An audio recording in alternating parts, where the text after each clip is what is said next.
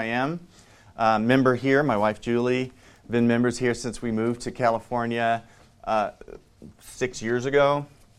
I was a pastor in a Chicago suburb prior to coming here. Before that, I was a LCMS pastor in Pittsburgh, Pennsylvania.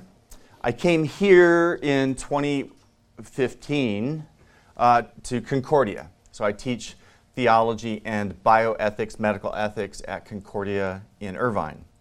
And so that was, I just finished my 6th year doing that. And that has really flown by. It's incredible to me that it's been that long. So I'm starting my 7th year doing that. And what we're going to do for much of the summer, or however long, is going to be the Book of Acts. That's what we're going to do today. So, but I would like to start us off with a short prayer, if you don't mind. Let's pray. Dearest Father in heaven, we give you praise and thanks for your many gifts which you give to us, your children. We thank you for calling us out of darkness into light, from death into life. We thank you for sending your only begotten Son into the world to be our Redeemer. And we thank you, Father, for the inspiration of the Holy Scriptures that you have provided for our guidance and wisdom. In the name of Jesus Christ, our Lord, we pray. Amen. Amen. All right, so we're going to... the Book of Acts is 28 chapters. Okay, yeah, I don't know if people need Bibles. It'd be great if you have one or on a device, be able to look things up. Okay, but the Book of Acts is 28 chapters, which is it's a long book, and we are not going to have enough time to do all of it in as much detail and depth as I would enjoy doing. It could last us a long time. But so that means we're going to be selective with what we cover. There are probably, there will be some chapters that we'll just skip. And there'll be other parts where I kind of move through things so that I can highlight. There's actually a number of ways you can teach a book like this. Usually pastors will just go verse by verse by verse.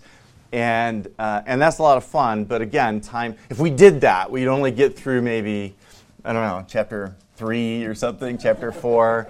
I had a seminary professor who was the book of Genesis. His long book of the Bible. I had the book of Genesis at the seminary. And it's Hebrew, so we're using Hebrew.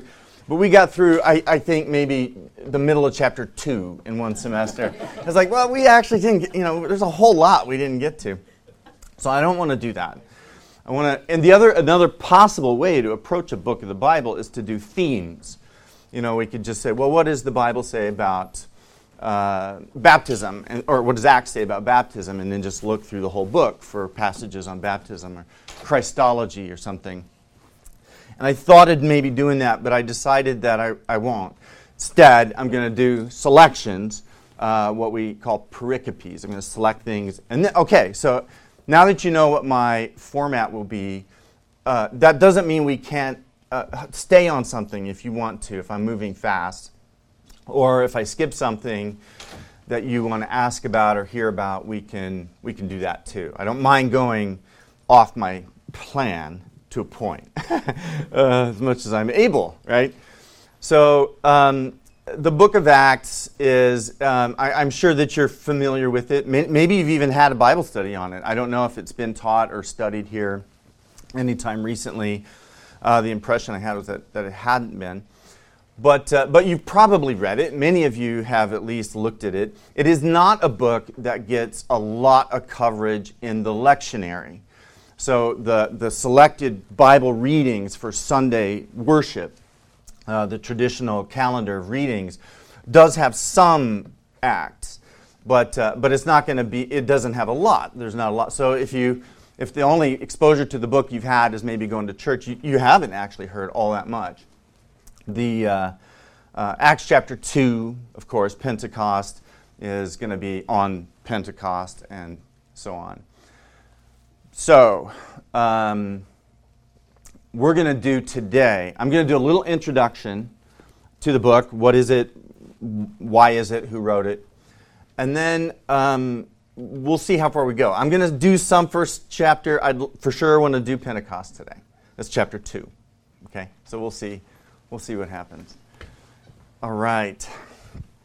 So for intro material, a little background, the Book of Acts is thought to be written by the same person who wrote the third gospel, Luke. So Luke is traditionally assigned to be the author. So a lot of times scholars, when they read Acts, they keep that in mind. That's the same guy who wrote the book of Luke. So maybe it should even be viewed as one work in two volumes. And so a lot of times commentators and people will say Luke Acts, as sort of one hyphenated word, Luke Acts. So sometimes I might refer to some stylistic things that you can detect from both books, or some thematic material where it's, okay, maybe the book of Acts says something a certain way, and we can look at Luke to see, oh, okay, that's maybe why. So we'll do a little bit of that, Luke, Acts. And if, you know, considering that if you put those two together, that's, I've read, 28% of the New Testament. It's a lot, right? So Luke would have written more, in terms of percentage-wise, more of the New Testament than anybody else, even Paul. So, hi. So I mentioned that Luke is traditionally seen as the author of this book. And throughout church history, that has been uniformly understood. And we look at a lot of second-century material, second-century Christians who wrote about Acts or refer to it, and it's always attested to Luke, the evangelist, and that's pretty strong. I mean, that's pretty significant. I mean, that's how we know, or that's at least traditionally how we know who wrote many of the books of the Bible. You know, what does tradition say? What did early church fathers say? And it's written in kind of polished Greek. So it suggests that the author is an educated man. The author, Luke, is a companion of Paul. That seems apparent because he, through much of the book, he uses the first person. In other words, he'll say, we did this. We're talking about Paul. We did this. So he's a companion of Paul, which will be relevant for a few things I'll point out here and there. And if you kind of recall, maybe you've heard this, Luke is thought to be a physician. And that, well, yeah, Luke is a physician because Paul says Luke, the beloved physician, in one of his epistles. And if it's the same Luke, then that tells us a little bit about the author. That was his profession. Was he Jewish or Gentile? Well, there's arguments either way. He's a Christian. So there are arguments either way, but I'm going to operate with the assumption that he's Jewish. So, if you have the book, I'll do kind of a running commentary approach. I'll read passages with you, and then we'll discuss them a little bit. So, chapter 1, verse 1, and this helps us with my brief intro about authorship. He says, chapter 1, verse 1, in my former book, Theophilus, I wrote all about all that Jesus began to do and teach.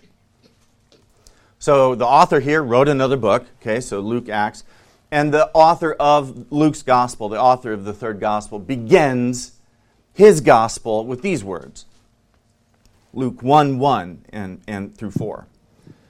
Many have undertaken to draw up an account of the things that have been fulfilled among us, just as they were handed down to us by those who from the first were eyewitnesses and servants of the Lord. With this in mind, since I myself have carefully investigated everything from the beginning, I too decided to write an orderly account for you, most excellent Theophilus, so that you may know the certainty of the things you've been taught. That's our basis for believing that Luke wrote the same Luke wrote the third gospel and the book of Acts, the Acts of the Apostles. This reference at the beginning of both in the preface, he's addressing Theophilus, which is a proper name, but it could also be a title. Who is this person he's writing to? That's a very interesting question. I don't know if we're just going to have to speculate about who that person was, but we can make some educated guesses.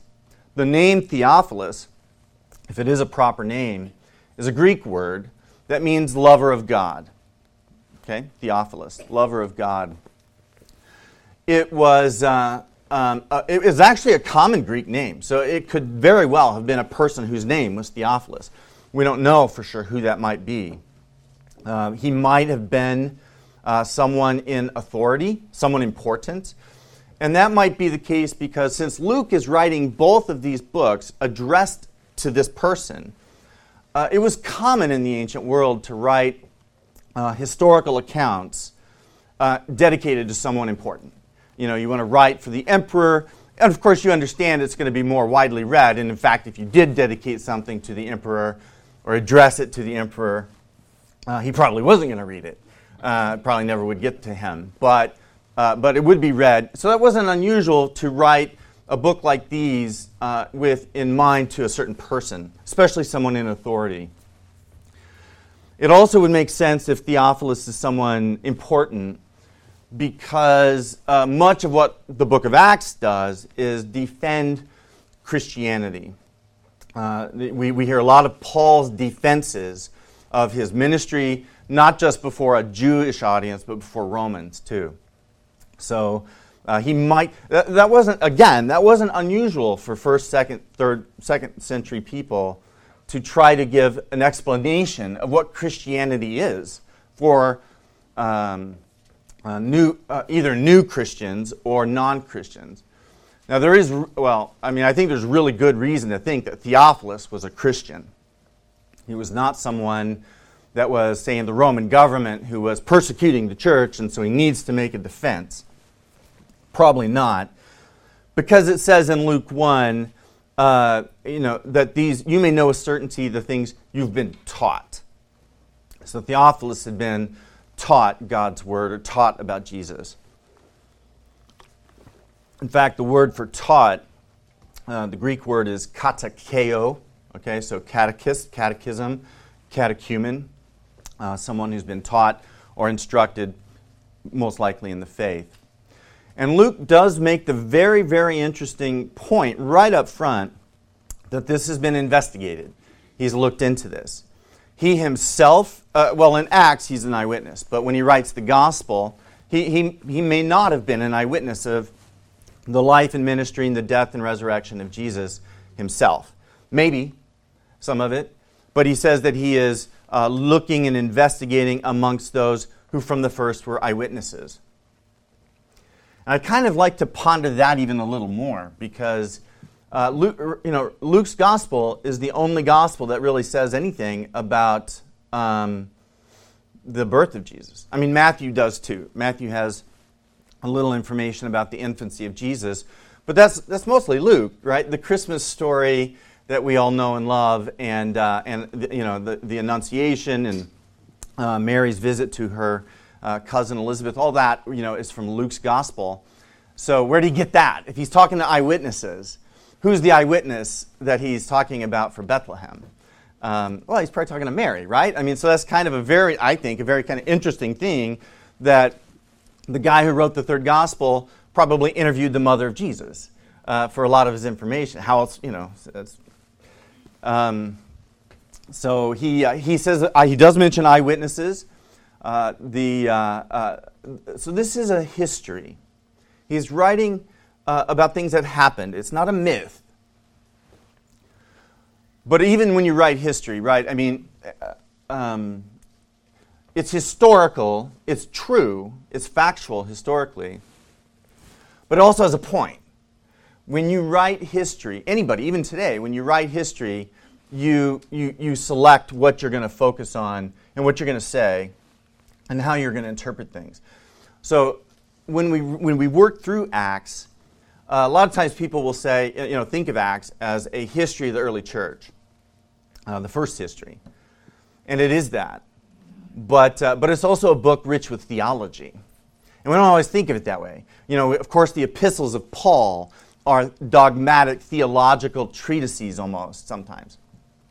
But we don't necessarily. And the Gospels have lots of teaching from Jesus and interpretation of events. Well, Acts does that too. So it's historical, it's history, but it's also trying to make a point. It's also trying to teach something about the faith.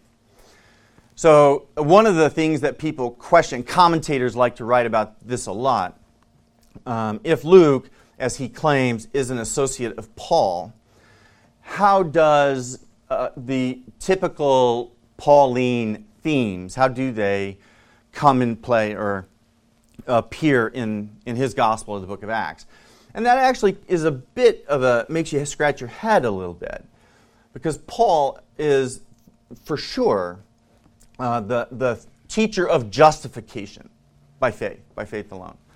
So if you read Romans or the book of Galatians, that's where we, especially Lutherans and anybody from the Reformation period, whose theology stems from the Reformation, we love Galatians and we love Romans because of how much it talks about being justified before God by faith alone, apart from works of the law. So you would think maybe that a close associate of Paul would talk about justification at least a little bit, at least when he's quoting Paul. And interestingly, Acts really doesn't. You know, so some people will. That's what critics will say, is they'll look at it and they'll say, well, this is not clearly not authentic. This is written by someone later who's trying to put into the mouth of the apostles things that the church 2 centuries later wanted him to say. So that's what critics will point out, is like, we don't see the typical, main themes of St. Paul's writings in Luke's account in Acts. And there's truth in that. I mean, you don't see the word justification, the concept of justification, does appear, as far as I could tell, once in the book of Acts. And in the book of Luke, maybe one other time. So that's something that critics will point out, say, well, it doesn't seem to follow the typical Pauline themes, but I don't think that has to mean all that much, and I may explain more about that as we move along. But finally, on Theophilus, if it's not a proper name, it could be a pseudonym. And if that is the case, then that would possibly support the idea that this is someone important. If this is, a government official in first-century Rome, then who's a Christian, who's been catechized, who's getting more instruction, he may not want his actual name being put out there, because it would be dangerous for him. So it could be that it's a pseudonym or something that Luke is using. We don't know. It'd be interesting. I wish we did, but we don't have like a history or biography of him. So that's in chapter 1 of Acts 1, in my former book, Theophilus, I wrote all about all that Jesus began to do and teach. So I'm going to move now a little further into the book. The next bit I'll read is verse 3. Chapter 1, verse 3, where we start to hear about what Jesus did after the end in Luke's gospel. So if Luke's gospel and the other gospels take us up through Easter and even the Ascension, then Acts picks that up. He picks up post-Easter a bit, and then the Ascension is in here, and then what happens immediately after, and we'll get to Pentecost today. So verse 3, he presented himself alive to them after suffering by many proofs, appearing to them during 40 days and speaking about the kingdom of God. That 40-day period between the resurrection of Jesus and his ascension, well, Paul talks about it, right? He says that we know that Jesus rose bodily from the grave because during those 40 days, there were many eyewitnesses. He talked to many people, and Paul kind of lists off to whom he appeared and how many people he appeared to. But we don't really know very much about what was Jesus teaching. I mean, 40 days is a long time. And if Jesus is continually teaching, as Luke says here, during the 40 days, speaking about the kingdom of God. Well, you know from the Gospels that the kingdom of God is a major theme for the Gospel, for Jesus. He talks about that a lot. or the kingdom of heaven, many of the parables which Luke records, the kingdom of heaven is like or can be compared to. So if Jesus spends those 40 days speaking about the kingdom of God, and we don't have a record of it, you know, it's kind of interesting to wonder, what did he talk about?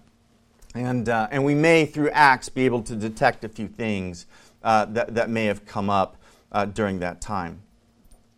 I mean, even John tells us, right, that there were many things that Jesus said and did that are not recorded, that we it would take enough books to fill up the whole world if that were to be the case.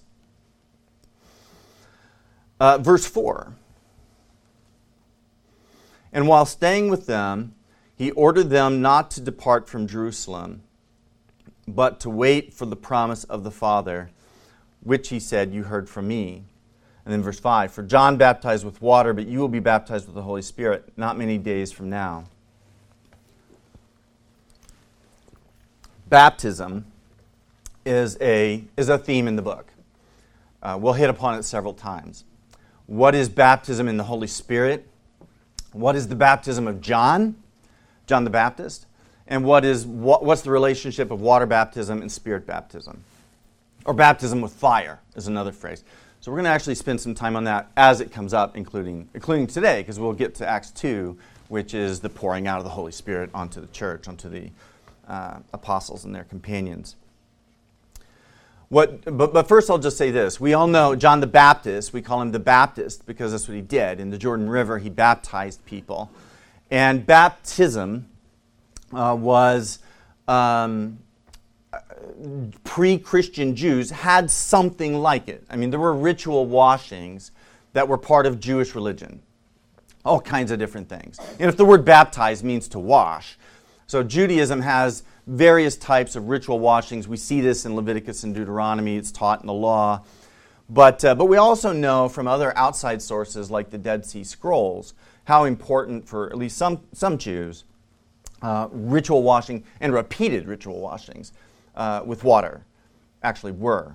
So when John comes along and begins to baptize in the Jordan River for the forgiveness of sins, yeah, it's new. But people had kind of had an idea of what might be going on, that there's a kind of purification, that there's a kind of going from unclean to clean. What is what John the Baptist did? The same thing that the Christian church today does when we have baptisms. And I'm going to argue that it's not exactly the same thing. Now, some people like to discuss that and try to figure out what is it. Well, we know John's baptism was a baptism of repentance for the forgiveness of sins. So it's not just a symbol, even with him. It's not just a outward washing of the body that represents some other kind of inward transformation, but that it is toward the forgiveness of sins. It's something. Happens, actually, when people are baptized. But John himself said, I baptize you with water, but one will come after me who will baptize you with the Spirit and with fire. So this idea of baptism, that there's going to be John's, and then there's going to be something else. We have the filling of the disciples in Acts chapter 2, but then there's going to be several places where people will come along who said that, we've been baptized in the baptism of John, but maybe something else needs to be done for us. There'll be at least one other place where some people that Paul encounters say that they were baptized with John's baptism, but they didn't even know there was a Holy Spirit, and so John and Paul teaches them and lays hands on them after baptizing them in the name of Jesus. So when we read John the Baptist doing baptisms, or we read the word baptism in parts of Luke, it may not always mean exactly the same thing as what we do when we do a baptism here. It comes to that. I mean, Jesus institutes the sacrament, the Christian sacrament of baptism in Matthew 28. Baptize all nations, teaching them and baptizing them in the name of the Father, Son, and Holy Spirit.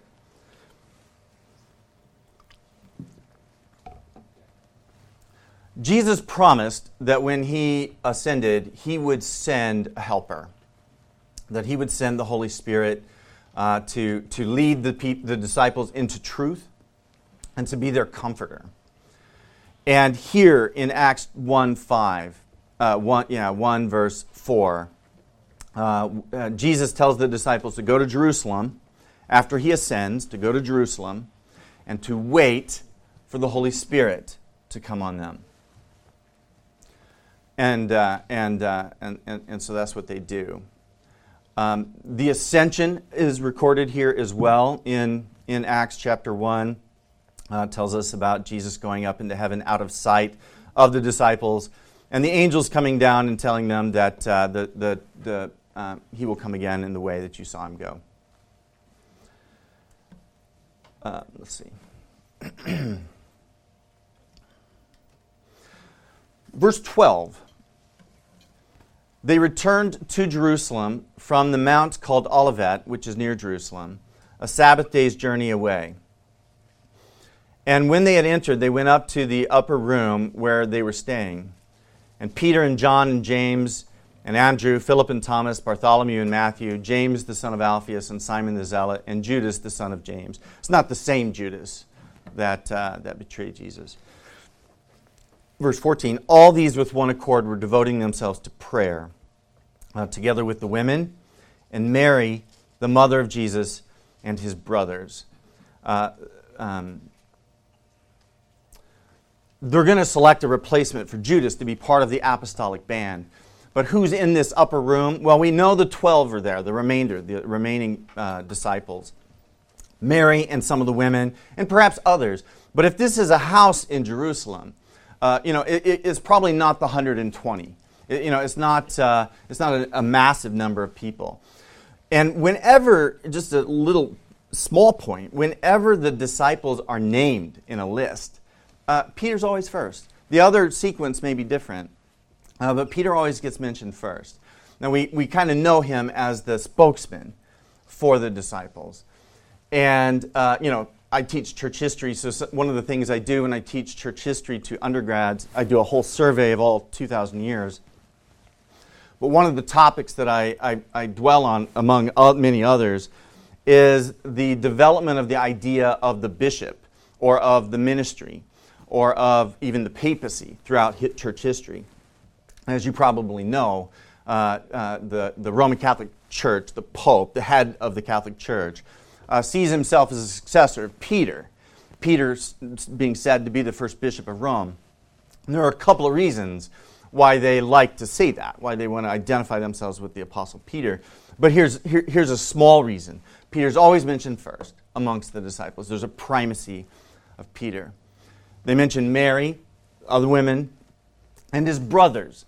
So does the whole question of the virginity of Mary, the perpetual virginity of Mary. I don't know. Maybe this has been taught to you, and you know kind of what I'm going to say, but I'm just going to cover it anyway. Traditionally, the fact that Mary is seen as the ever virgin, semper virgo, perpetually virgin throughout her life, is a traditional teaching that even the reformers, not even just Luther, but Zwingli and Calvin, all the reformers held to as a traditional belief. It's not a dogma for them because you can't prove from Scripture. But the idea that Mary is ever virgin, we identify that with Roman Catholicism, and rightly so. But it's just, I think, an interesting thing to point out that all Protestants, the main reformers, the magisterial reformers in the 16th century, that wasn't an issue for them. Now, they didn't pray to Mary. And they thought that seeing Mary as some kind of an intercessor was wrong. But for whatever reason, the idea of Mary being perpetually virgin was important. Even makes it into the Book of Concord with a couple of references. Even up till Pieper, in the 20th century, Francis Pieper, first president of LCMS, considered it to be true. But the reason I mention it is because it says the brothers of Jesus, the mother of Jesus and his brothers. And Protestants like to look at that and say, well, how can you teach that Mary is perpetually virgin when it says that he had brothers and sisters? Luther's answer to that was he just looked at the traditional view, and he cites Jerome, 4th century church father who translated the Bible into Latin, the Vulgate. And Jerome says that there are, see, I want to make sure I have it in front of me when I say this next thing. There are basically, there's four types of brothers. There's brethren that are brethren by, and I don't know if I remember all four now. There's kin, okay, there's blood, right? But there's also brothers in the sense of all humanity, right? And then there's a sense of brothers in terms of your group, like in the church or something. And then there's brothers that are people you love. So early Christians were, and throughout, have been quick to point out that just saying that Jesus had brothers by itself doesn't necessarily mean that that's not, that the perpetual virginity of Mary can't be true. Now, I personally would not make this a big theological point, but sometimes people do. But from my reading of Luther on this, he thought it was true, but shouldn't be church dividing. It's not that kind of thing. But anyway, if you're talking to your Catholic friends, if you ever do, and you talk to them about the Virgin Mary, this might be a part of the discussion. And so now you can say, well, brothers doesn't have to mean brothers. I'll leave my own personal opinion kind of in the dark. and let you think about that. But anyway, but if you know, it's a bit of a detour. But if you do look in the Formula of Concord, the Solid Declaration, I forget exactly which part of the Formula of Concord, it is referenced. Okay, they do talk about this as a belief that helps them describe a certain theological view. Now, verse 14. They prayed and they said, "You, Lord, who knows the hearts of all, show which of these two you have chosen." Because they came up with two. Their criteria were that to find a replacement for Judas, to add someone to the apostolic band, it has to be someone who's been with us from the beginning, who was a witness of the resurrection of Jesus. Now, that's not going to be a ton of people. So they came up with two individuals, one of them being a guy named Matthias. And they cast lots after praying, and Matthias is now numbered amongst the 12. He's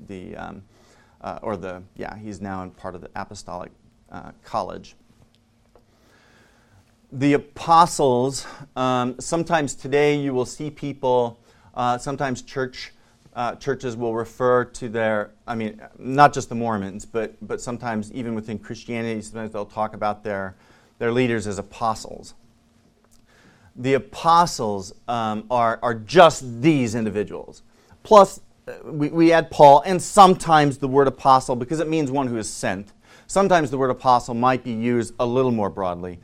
But generally speaking, it's these individuals, 12 or counting Paul, 13. It's those individuals who have the authority as ones who've been hand-chosen personally, directly, by the Savior to be his spokespeople. And of course, they all died, and when they did die, they appointed people who appointed people who appointed people down to the present time. And so that's why when we say the creed, and we speak about the church, and we say that we believe in the apostolic church, we're not just saying that we believe that there was a church in the first century. We are the apostolic church, okay? We are the church founded by the apostles, and that's not just a historical observation, but the apostles spoke with the authority of Jesus Christ, and they tell us things that we don't have in the Gospels, right? Paul, particularly in his epistles, interprets and applies all of the Old Testament scriptures and what he knows about Jesus. He may or may not have been reading the Gospels that we have, but he explains the importance of Jesus, what Jesus is and what Jesus does. So the apostles have the authority directly from Jesus Christ, but when they died, we don't have apostles anymore, but we still have the word and the teaching of the apostles. So when we say that we're the apostolic church, we're saying that we have the continuation of the doctrine of the apostles who are of Jesus Christ. And I point this out for a couple of reasons. One is because a lot of times people today will say, I love Jesus, but I don't love the church.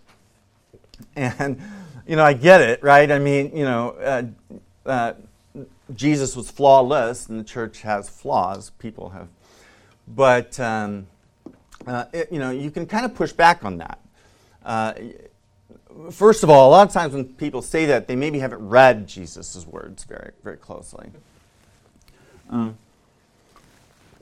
But what do they mean? Well, they usually probably mean either that they don't like the morality teachings that we get in the epistles of Paul, especially sexual morality. Because he talks, it's common today for people to say Jesus never said anything about X or Y that Paul does. So I follow Jesus, but I don't really care about Paul. And I'm here to say that you don't have that option. Okay? I mean, you can't have Jesus and not have the apostles, because they are the carriers of the words by the authority of Jesus. The Father has sent me, Jesus says, and I'm sending you. And he who hears you hears me. So when the apostles speak, they are infallible, if I'll use that word, especially in terms of what we have as Scripture. So they, you don't really have the ability to say you don't have Paul, because Jesus himself calls Paul to be his spokesman to the Gentiles, and to be sent as an apostle. Think of it as a king who sends a messenger to another group with the authority to announce what the king has decreed or decided. So when that spokesman or ambassador goes under the authority of the king to give and relay the words of the king, you can't reject the ambassador and still be on good terms with the king.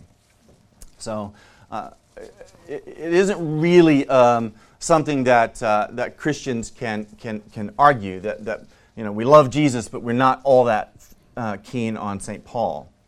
For whatever reason, we have to take the words of Paul and of all the writers of Scripture, old and new, but we have to take it all as God's word. These are the words of Jesus put in the mouth of Paul. In fact, usually moderns like to do it in the reverse order, that the church puts in the mouth of Jesus what they want to say.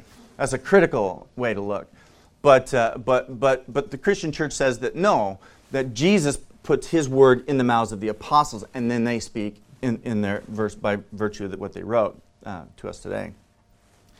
So you even have Paul himself in Ephesians chapter 2:20 saying, and I have the quote here somewhere but in my notes, but I'm just going to paraphrase it, basically, that the church is founded upon the prophets and the apostles with Jesus Christ as their chief cornerstone. Now, wouldn't you maybe expect it to just say, the church is founded on Jesus, right? But he says that, but he also says the church is founded upon the prophets and the apostles. So when we say in the creed that we believe in the apostolic church, that's what we're saying. We are the church that is founded on the, when it says prophets and apostles, that's the Bible, okay? Old and new. We have God's word, and it is on the word of God that our church is based, with Jesus Christ himself as our chief cornerstone. The prophets and the apostles. Again, just kind of tying into some church history stuff, and then I'll get to Pentecost for sure. So when the apostles physically died, they handed on the office. Their successors weren't apostles, but they did select men to serve in the churches in various offices, capacities. Now, early Christians began to develop a thought called apostolic succession. Apostolic succession. And it means one thing in the early church, but the medieval and modern Catholic Church has kind of elaborated on it. And again, I'm just going to point this out a little bit. Because we're going to be dealing with Paul. I mean, the book Acts of the Apostles is called that, Acts of the Apostles. I mean, more accurately might be the Acts, a few of the Acts of Peter and John, but mostly the Acts of Paul. Okay, so I mean, but the Acts of the Apostles. Well, what are the Apostles? And when they died and they handed on authority to successors, what does that mean? So in amongst our Catholic brethren, they would interpret that a little differently than, say, let's say Lutherans do. What does it mean to be a successor of the apostle? I mean, your pastor, our pastor, is a successor in this place of the apostles, in a sense, right? I mean, he is sent. He's a sent one. He's, as our mutual prof, Professor Marcourt used to say, he's God's man in this place. You know, our pastor is God's man in this place. So our Catholic friends will say, well, there is actually a literal succession, you know, through the ordination, through the handing down, the laying on of hands, there's a passing of the Spirit of apostolic authority amongst the bishops. And so that is actually kind of a big deal for Catholicism. And one reason why they would look at Lutherans and say, you don't actually have the ministry of Jesus, because your pastors cannot trace a literal hands-on laying on of hands all the way back to the apostles, and we can. Because when the Lutherans started, lots of people were converting in Saxony, say, to the Lutheran message, including priests and lots of monks, but not very many bishops. And so when you don't have bishops converting, how do you ordain new people? So they had to kind of think through that and think, well, it's not actually being an apostle or being a successor of the apostles is not about literally having this laying on of hands down through time, although that's part of it, but that it is more important to say that we teach what the apostles taught. We're the apostolic church in that we have the apostolic teaching. Okay. So that's a little detour on a single word, but you know, so they select Matthias to be numbered amongst the apostles. Okay, so I want to go into chapter 2. Like I said, I'm just going to breeze through a lot of things with this class. So if there's anything in chapter 1, or at any point, if you want to pause, make me pause, don't hesitate to do that. Ask questions or whatever. Okay. So Acts chapter 2, we're going to talk about Pentecost. I'll give you a little bit of the Jewish background of that day. And of course, the dramatic episode of the pouring out of the Holy Spirit onto them and the speaking in tongues. Okay, so we'll talk about that today and maybe into next week.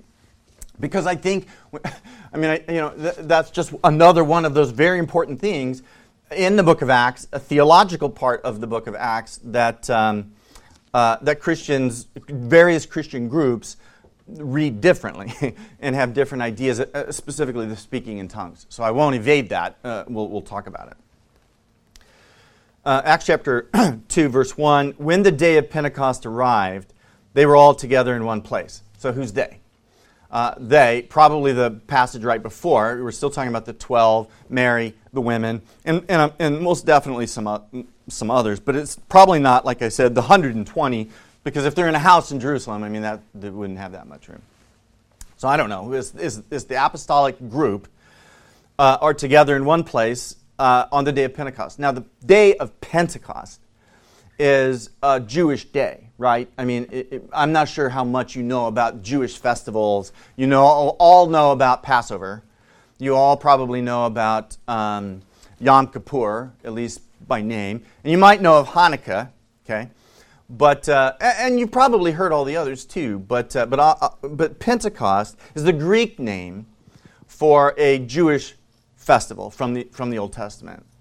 One of the main festivals from the Old Testament. So I'll define it a little bit, because I think that when we understand what Pentecost meant to the Jews, then we'll see why, we'll kind of see a connection to what we call, as Christians, we call Pentecost. Okay. So Jews today probably don't ever call it Pentecost, because that's a Greek word. They call it the Festival of Weeks. Shavuot is the Hebrew, Festival of Weeks. And it is 50 days after the Passover. So that's how we celebrate it. So you have Jesus' death, resurrection, and ascension. And then his death and resurrection. And then he's amongst his disciples for 40 days, teaching them about the kingdom.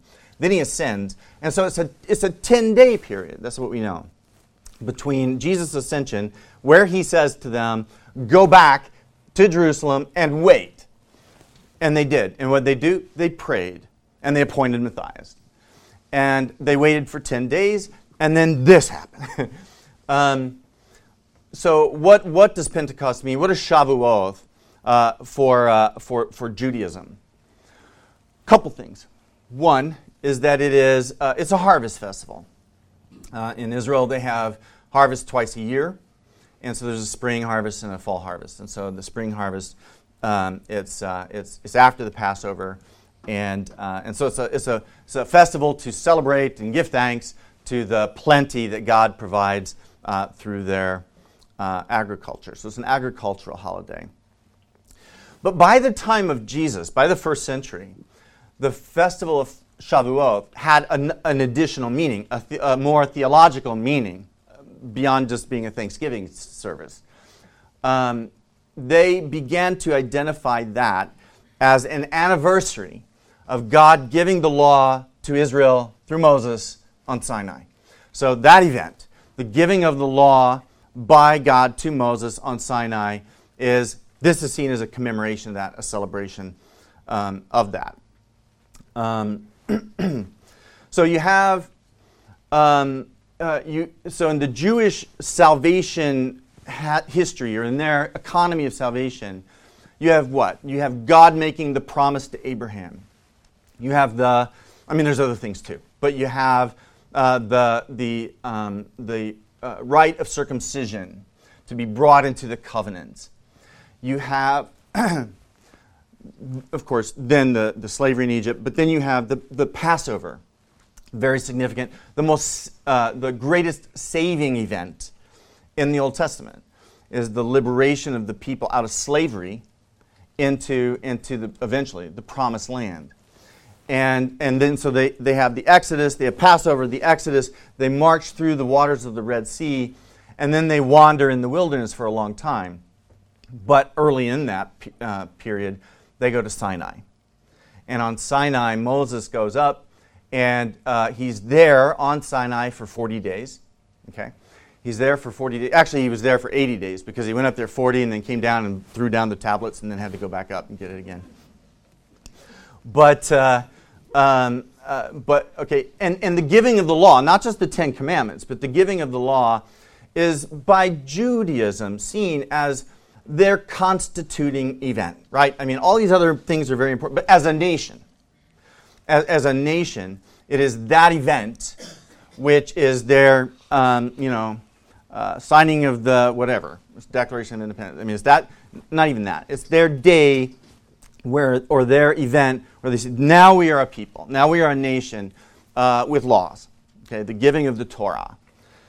All right, so with that in mind, in the New Testament now, we have, and of course these are mostly Jews in the upper room on this Pentecost. But remember, the new covenant, that's the old covenant. The new covenant is brought about by what? The promise and the Passover. Only our Passover, our Passover is Christ. Christ is our Passover lamb, Paul tells us. And this is why. And I don't think we do this here, so I'm not going to hopefully make a mistake here what I'm going to say. But, a lot of times Christians, very well-meaning Christians, will do a Seder, right? A Passover reenactment in their churches, usually on Maundy Thursday. And I think that's inadvisable. Our Passover lamb is Jesus Christ, and that is the Passover to which the other was a shadow or a pointer. Now, if you do it as just sort of an educational thing, I guess, but I don't want it to. I wouldn't want it to distract from the actual. That's just the sign. Now we have the substance in Jesus and the new covenant of His blood and the Eucharist. So, 40 days. And then 10, we have now the giving of the Spirit, which is accompanied by signs. And sometimes we call this the birthday of the church, right? It's the founding moment. I actually kind of don't do that because I think there's a lot of times where we could say the church, the crucifixion, the resurrection, or whatever, or many other, go into the Old Testament.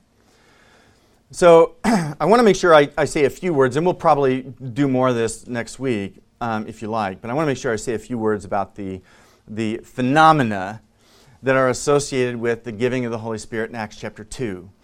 And, very familiar that they are, suddenly the room is filled with a loud wind. And then it says, what? Tongues of fire appear on their heads.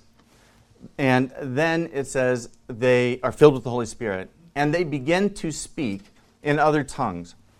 And there are people around, and they are speaking in other languages, and that people are hearing those the apostles and whomever else, and hearing the gospel of Jesus Christ in their own language, and it's a marvel.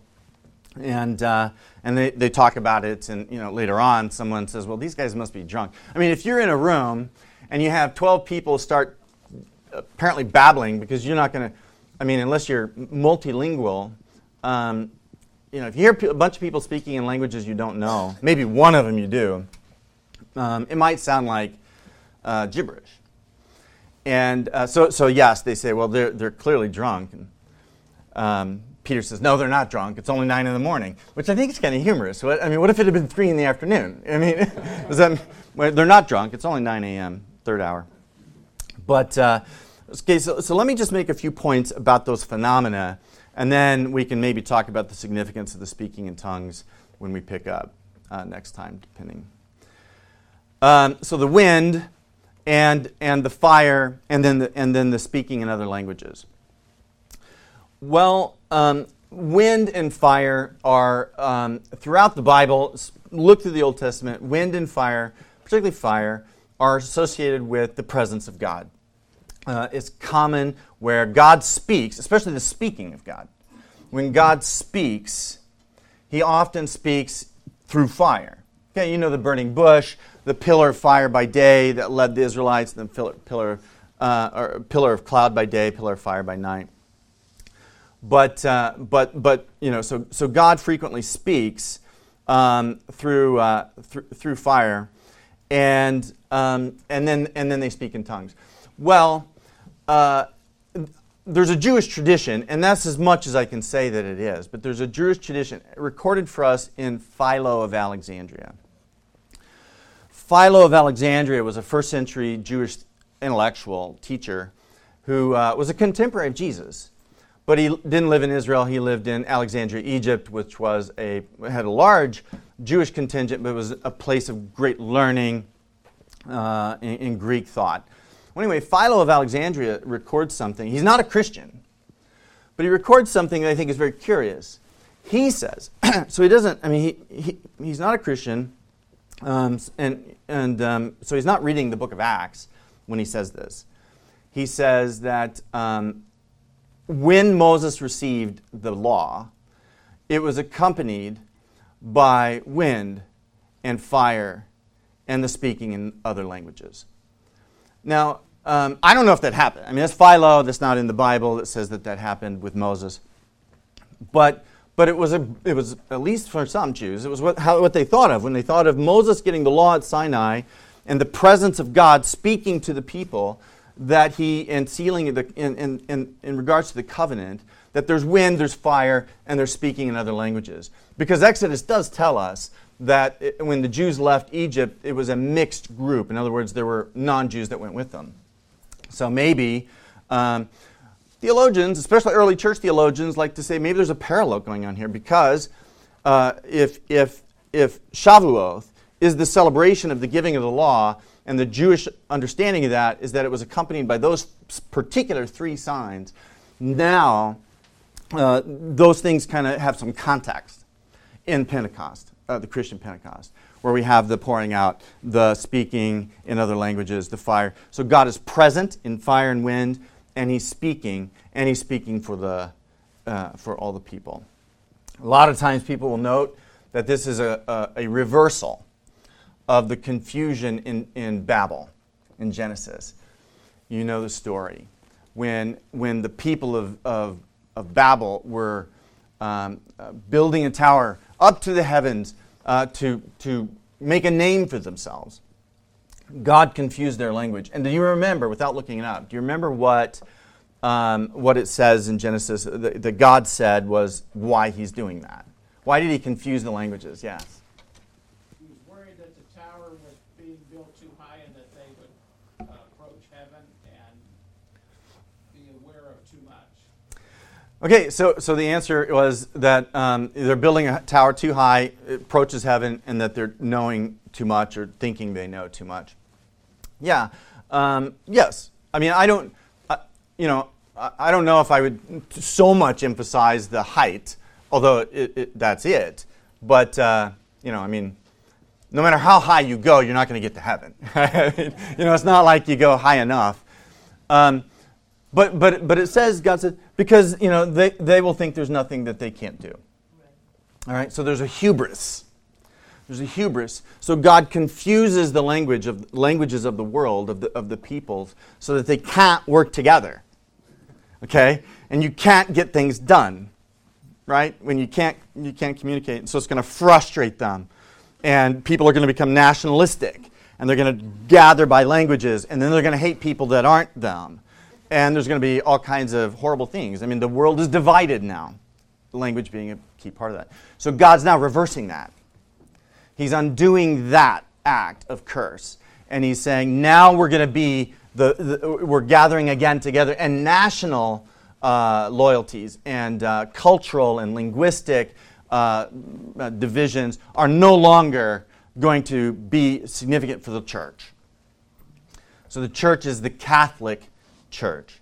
So when we say, I talked about apostolic, and now I'm going to talk about one and Catholic, and we'll do holy maybe, but one and Catholic. The Catholic, the universal church of all languages and all peoples, all people groups. Now, in Acts chapter 2. I mean, these were still mostly Jews and God-fearers. But it's significant that they were of different languages, different places, and to some extent different cultures. And now they have this capacity of being one that they didn't have even before that.